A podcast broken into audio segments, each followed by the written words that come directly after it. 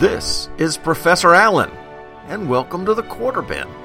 In every episode of this podcast, I will summarize, criticize, discuss, and review some issues from my comic book collection, which many episodes I will select kind of at random. Some episodes, listeners will select kind of at random. Any books from my comic book collection are eligible as long as I paid no more than 25 cents for them. Were the issues worth 25 cents? Were they bargains at 25 cents? Or were they still overpriced? Stay tuned and find out. For this 91st episode of the Quarterbin podcast, we're looking at The Weird, numbers 1 and 2 from DC Comics, cover dated April and May 1988. Let's talk about how we got to be covering these issues in this episode. We'll talk about this more next episode, but pretty much from episode 93 through the multi parts of episode 100, the books I'm going to cover during that time frame are pretty much locked in. And that's the next number of months. So I was looking at the schedule and saw that episodes 91 and 92 were going to be the last chance for a while to do some traditional random type of selecting. And I also wanted to get listeners involved because that's been kind of fun the last time, couple of times we've done that. So what I did was I ran the randomizer to come up with five titles and then let listeners vote on Facebook and Twitter. The intent was to have the top two vote getters be covered in these two episodes, but the weird was the overwhelming leading vote getter, and I had the whole four issue mini, so here we are. The first two issues here in 91, and we'll finish up the mini next episode. And thanks to everyone who participated in the Facebook and Twitter voting. And next time I have an audience participation poll, can someone, just anyone, Clinton, Dr. Ange, Greg, Laurel, anybody, vote for Moon Knight? Have a heart. The poor guy didn't get a single vote. But okay, now that you've thought about how poorly you've treated Moon Knight and promise to do better next time, I'm ready to move on. The Weird, numbers 1 and 2 each at cover prices of $1.50, meaning I acquired these books at a very nice 83% off sale. The cover of The Weird, number 1 by Bernie Wrightson, shows an eerie green humanoid ish being with red eyes in the background facing us, floating in the air. Looking at him, though shielding their eyes, are Guy Gardner, Batman, Dr. Fate, Martian Manhunter, Blue Beetle, and Black Canary. And the cover asks us the following two questions Who is? What is?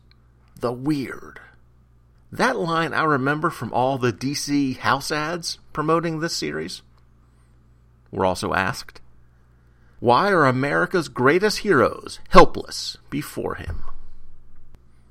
The first issue, called Conception, was written by the series creator, Jim Starlin, with art by Bernie Wrightson and Dan Green. We open on a rainy night in Metropolis. Superman expects this night to be pretty much like any other. He's wrong, of course. We move downtown to the part of town that was once one of the city's most elegant neighborhoods. In Jason Morgan's apartment, a blond young man performs some archaic ritual, which turns part of his skin to a crystalline green. Yes, now I'm getting it. Soon the bridge will be completed, my friends. A red crystal sphere forms in his hands, but an energy ball shoots away from him and explodes with a kertoom! Superman sees this explosion, but notes that there was no force or no damage. This is a situation that deserves his closer scrutiny. He approaches the light ball, the energy ball, which is now a ribbon shape. X ray and microscopic vision show that it's nothing but energy. He reaches out to touch it as an experiment. and the blast tosses him three miles. By the time Superman returns, Captain Atom and Jean Jeans have arrived on the scene. An hour later, the evening storm has passed, but the skies over Metropolis are still filled with activity of an army helicopter sort. By this time, other JLA members have arrived on the scene. Captain Atom explains that this baby shouldn't exist. The energy should dissipate or disperse without something material to hold it in place. Dr. Fate recognizes that there is something mystical about this, but not occult. Guy Gardner gives it a deep probe, and the resulting power surge knocks out Guy and half the power of the city. The mysterious light splits into two. Superman follows one aspect of it, worried that it might be planning an attack. But it heads to a genetic testing lab and shoots itself into a computer keyboard. Martian Manhunter's pursuit leads him to a funeral home in an empty coffin. The grieving widow and her son Billy have no idea what happened. The two lights return to the sky amidst the assemblage of Justice Leaguers. Batman hypothesizes that the entity might be trying to build itself a body. A building is struck nearby and part of it comes crashing to the ground, but before Guy Gardner can protect the people on the ground, the energy being shoots out and blasts what's falling into dust. Maybe the being was trying to help, but Superman says they can't assume good intentions. Guy Gardner captures the energy in a green bubble, and then inside, a skeleton slowly forms, then organs and other structures, then skin, and then a ninja like outfit. Emergence. The being collapses. Birth is so taxing. At Star Labs an hour later, investigations reveal the being has clear blood. He's a being that's alive, but shouldn't be. Superman's X ray vision discloses that the internal organs are not fully formed yet, but some unseen hand seems to be sculpting them into their proper state even as we speak. The President wants to know what's going on, dispatches General Westerly to Star Labs. They all conclude that the being is too unstable, that it may be some organic atomic bomb. Blue Beetle christens the being the Weird because all the data they've gathered on him so far is pretty weird. Superman departs so he can perform a rescue at an airport, and the Weird awakens. He has one bug eye, strange eyebrows, and a generally imperfect face. I did a sorry job constructing a body, he admits. It was my first time, and the situation was tense. From the jagged shape of his word bubbles, we can assume it's an odd, weird voice. The close proximity of you super beings must have thrown off the vibratory pattern I was trying to get. He admits that he'll never pass as human now, which would have simplified matters. The heroes tell him he has to leave the planet, that his molecular structure is dangerously unstable. But the weird disagrees saying that he has things to do, that they would take too long to explain. The heroes try to hold him back, but he turns himself intangible. Even Guy's power ring can't hold him as he, he short circuits it with a Kathoom! Will you let me leave in peace? he asks, but he quickly dispatches both Captain Atom and Martian Manhunter. Even Dr. Fate can't contain him.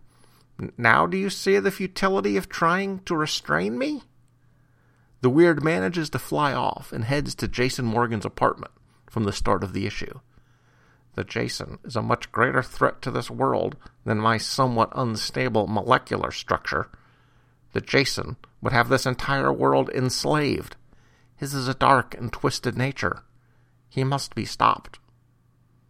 But Jason is not in his apartment, and the weird realizes that he has another 18 hours until Jason will be able to create another interdimensional bridge, which means that he has time to attend to another important matter. In a suburb just north of Metropolis, the grieving widow from the funeral home is, well, grieving. A friend is visiting, offering comfort, but it's hard. First, Walt's killed by that mugger, and then his body disappears. Their son heads outside to play, where the weird is waiting for him. Billy, he says, removing his mask. Billy drops his basketball. Dad? Mystified and confused? Be here in 30 days for the weird number two and answers. Or be here right now. The cover of The Weird number two, again by Bernie Wrightson, shows Billy and the Weird on a deserted beach setting. The Weird has his back to us, but he is holding a huge mound of earth over his head, high over his head, with one hand. The story, Questions, is from the same creative team of Jim Starlin, Bernie Wrightson, and Dan Green. We start on location. Superman being interviewed for WMET News, which is clearly affiliated with the Expositional News Network. Thank you, Michael Bailey. After that, Superman has a brief war of words with Guy Gardner, which Superman wins. Meanwhile, at the suburban house, the widow notices that her son Billy is gone. And that's because he's flying on the back of the weird. Having fun, Billy? You bet. This is totally bogus, Dad. They land at the ocean, and the weird explains that he is not exactly Billy's father, but he is, sort of. You sort of look and sound like him, and you seem to know everything he did. But you talk like he's someone else. The Weird explains that he needed a body to survive in this world.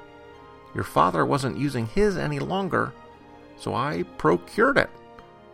It's like this I inhabit a slightly altered form of Walter Langley, and so I look like him, and I've inherited his lifetime of memories. He explains that his powers of altering his density and his strength, and his ability to affect any source of energy he's in direct contact with.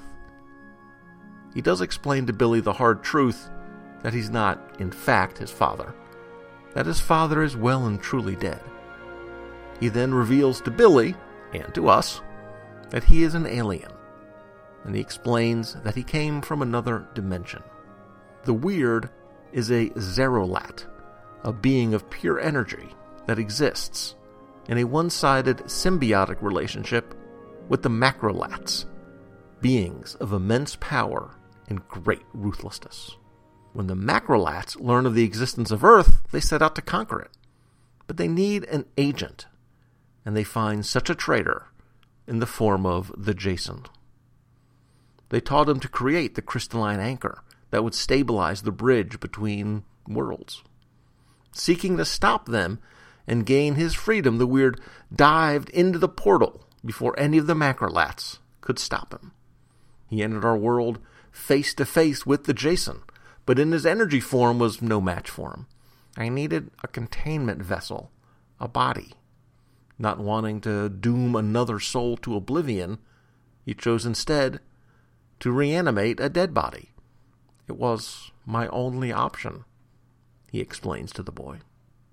The boy understands that the weird has a mission, but asks why, if he has so many important things to do, why did he take the time to visit Billy? Because part of me is still Walter Langley. Part of me wanted to see my son again before I faced the Jason.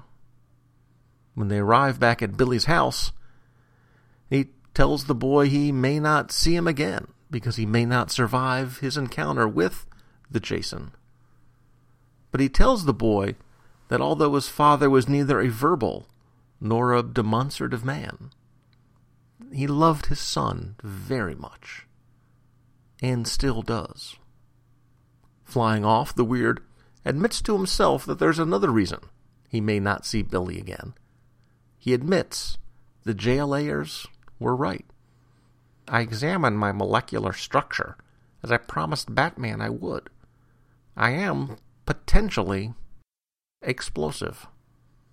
The Jason enters his apartment, having killed a woman. But now it's time to get to work. The macrolats are a calling. It's bridge building time. Time to conquer the Earth. Superman tracks down the weird in midair. While he was talking to himself about his explosive nature, Superman admits he doesn't trust people who talk to themselves. By the way, who's Jason? He wants to know. Superman tells him that he is the one who's going to escort the weird off the planet, which is not exactly in the weird's short term plan. They have a heck of a fight scene, the weird becoming intangible to escape, but never being able to fully shake the Man of Steel. The weird doesn't want to fight, he has important work to do. But the extraordinary beings of this world only seem to understand one language violence. He escapes by creating a major distraction, a disaster that Superman cannot ignore. The newsman, from the start of the issue, talks to Superman again, but that doesn't go well. The Weird appears shortly after and explains to the newsman what the JLA has kept secret that he is unstable, and that they're all afraid he'll blow up and destroy the planet. Guy and Beetle and Batman are watching and not happy that the lid has been blown off this affair and that they will be implicated in a cover up. But they see the weird fly across the city and think they'll have a chance to redeem themselves. Back inside the Jason's apartment, the bridge is nearing completion, but he is interrupted by the weird appearing directly behind him. Surprise! The end.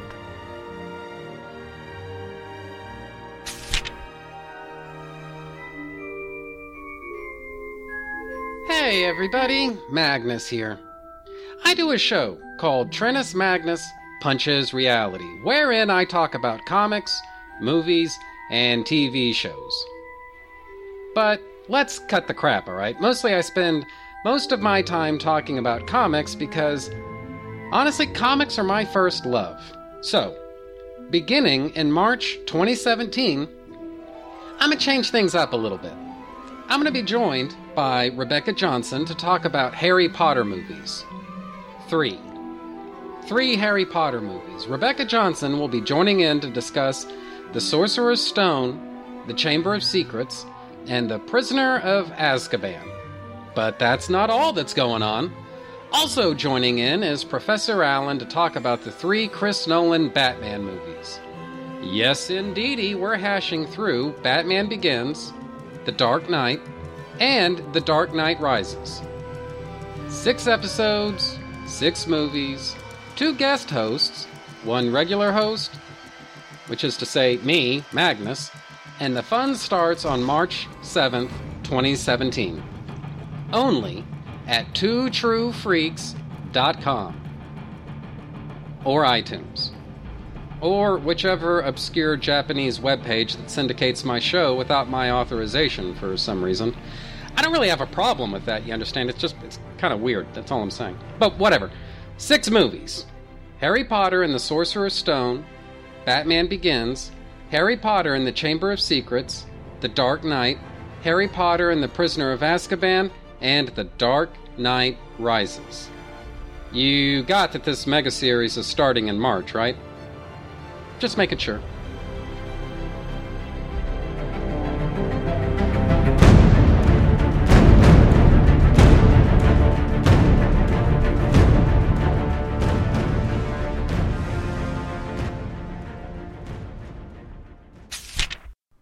And we're back.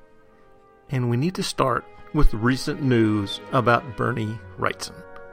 And anytime someone says they have recent news, it's usually bad news. And it is this time as well, but let me quickly clarify that this is not bad news of the moral and legal variety. But if you want to listen to someone talk about the Gerard Jones situation, listen to Trennis Magnus Punches Reality number 184 from a few weeks back.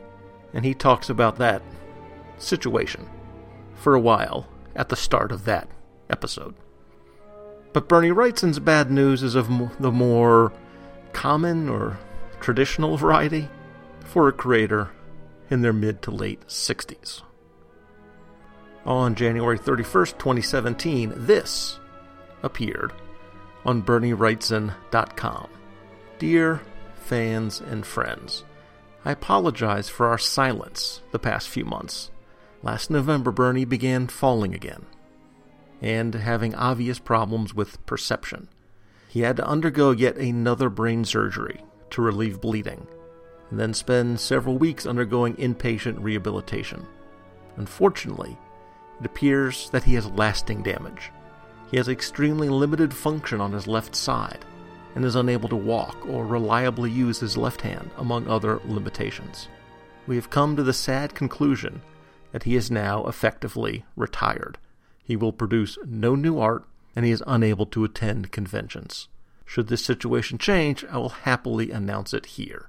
He can still sign his name. In fact, he was signing Kickstarter prints in the hospital, and is otherwise pretty healthy and has good cognition. We expect to continue releasing signed prints and offering occasional pieces of art for sale from the collections that remain.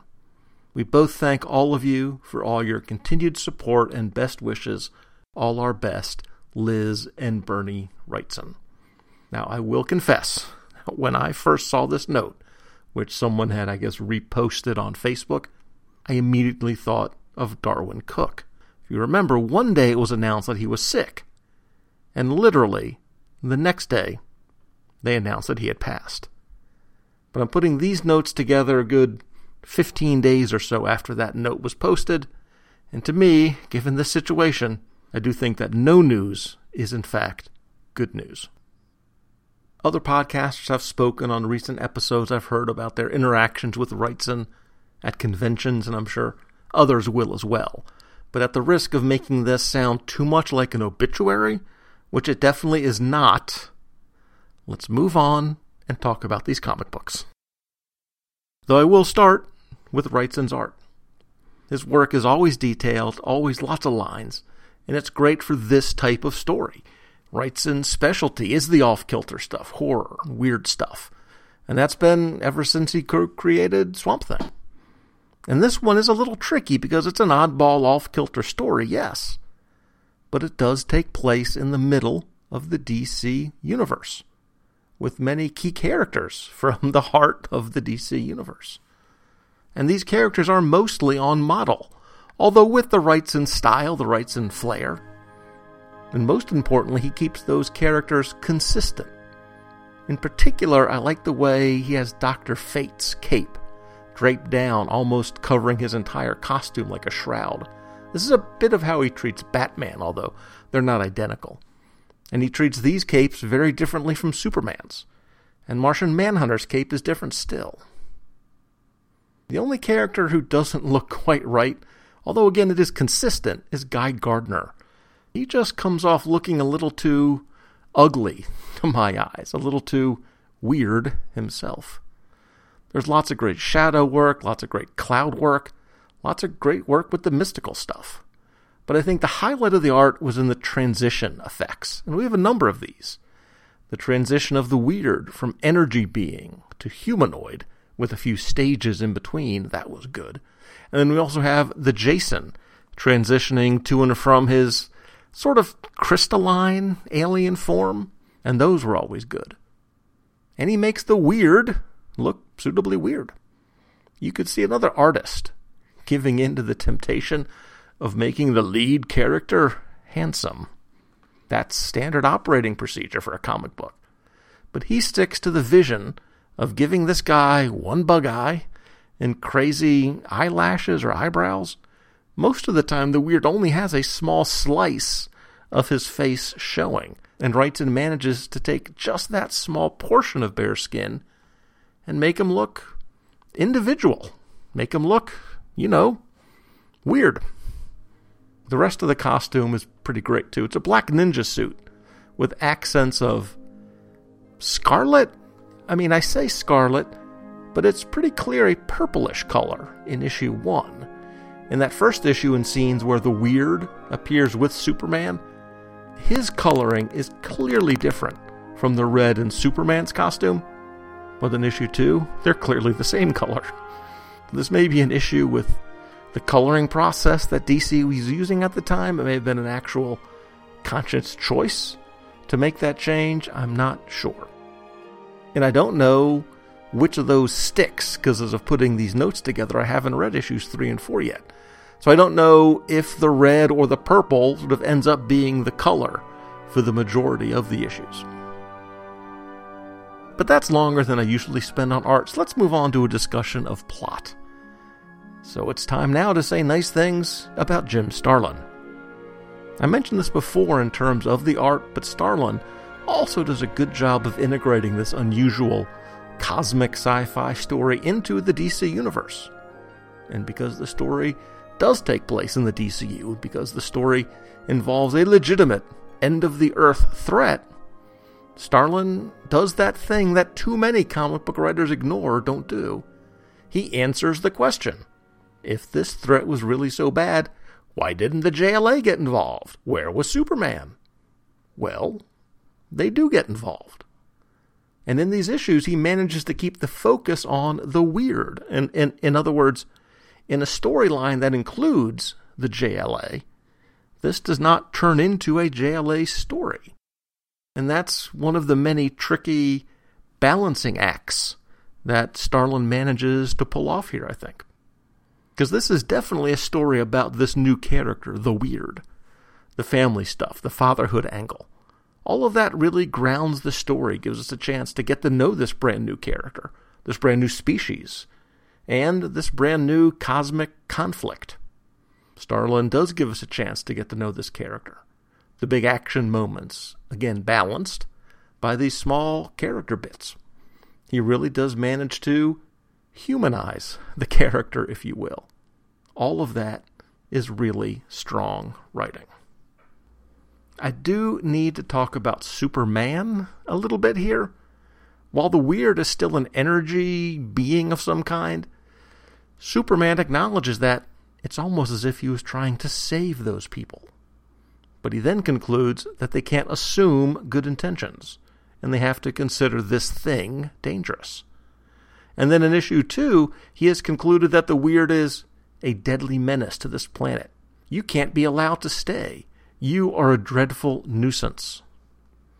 I don't know, but this seems to be maybe a little out of character for the Man of Steel. But maybe what Starlin is getting at, and I'm reading this into the text, it's not specifically there, but maybe he's saying that Superman can afford to be kind, compassionate, and open hearted simply because he's so much more powerful than any being on Earth. But here, when he's faced with someone, something who can actually fight him, his standard bent towards acceptance and towards welcome kind of falls away. But whatever the cause of Superman's suspicions, it does make for a great plot point because it gives us reasons for a couple of great throwdowns between the weird and the Man of Steel. So he definitely put that bit to very good use. I mentioned before that these issues had cover prices of $1.50. Most of DC's standard books of the era were priced at 75 cents, maybe a buck. But have no fear, this book more than made up for that extreme increase in price in terms of story length and lack of advertising interruption. It was a standard length book, 10 sheets of paper or 40 comic book pages. But these are organized as 38 consecutive pages of story with just two house ads at the end. 38 pages of comic for a quarter. That will definitely affect my verdict. The verdict on the Weird 1 and 2. My friend, and former guest on the show, Paul Spataro, really helped me formulate a process for judging portions of longer stories because I have to admit my initial reaction in trying to assign any type of grade or, or verdict to only the first half of a story is to give it an incomplete and move on. And in this case, we are going to finish the story next episode. So I've got to admit that temptation is there. But as listeners know, there are rules to this podcast and I never, ever, ever violate any of them for any reason at all. Isn't that right, Shag? But I won't punt. I won't give an incomplete. And I will use the Paul Spataro method. Because on his main show, Back to the Bins, this happens a lot, covering just one issue of an arc or a miniseries. So the question here is Did reading the 1 and 2 make me want to read 3 and 4? Yes, definitely. And pretty much as soon as I finish writing up these notes, that's what I'm gonna do. So, The Weird, numbers 1 and 2, 38 pages each, produced by top of the line comic book professionals Jim Starlin and Bernie Wrightson. These are definitely quarter bin deals. That wraps up my coverage of The Weird 1 and 2 bringing episode 91 of the Quarter Bin podcast to a close.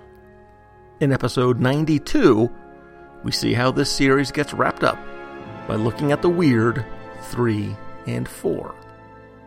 So if you have any questions or comments about this issue, this mini-series, the episode, the creators, why you hate Moon Knight so much, or the podcast in general, feel free to contact me. Until next episode, I'm Professor Allen, and I'll see you in the quarter bin.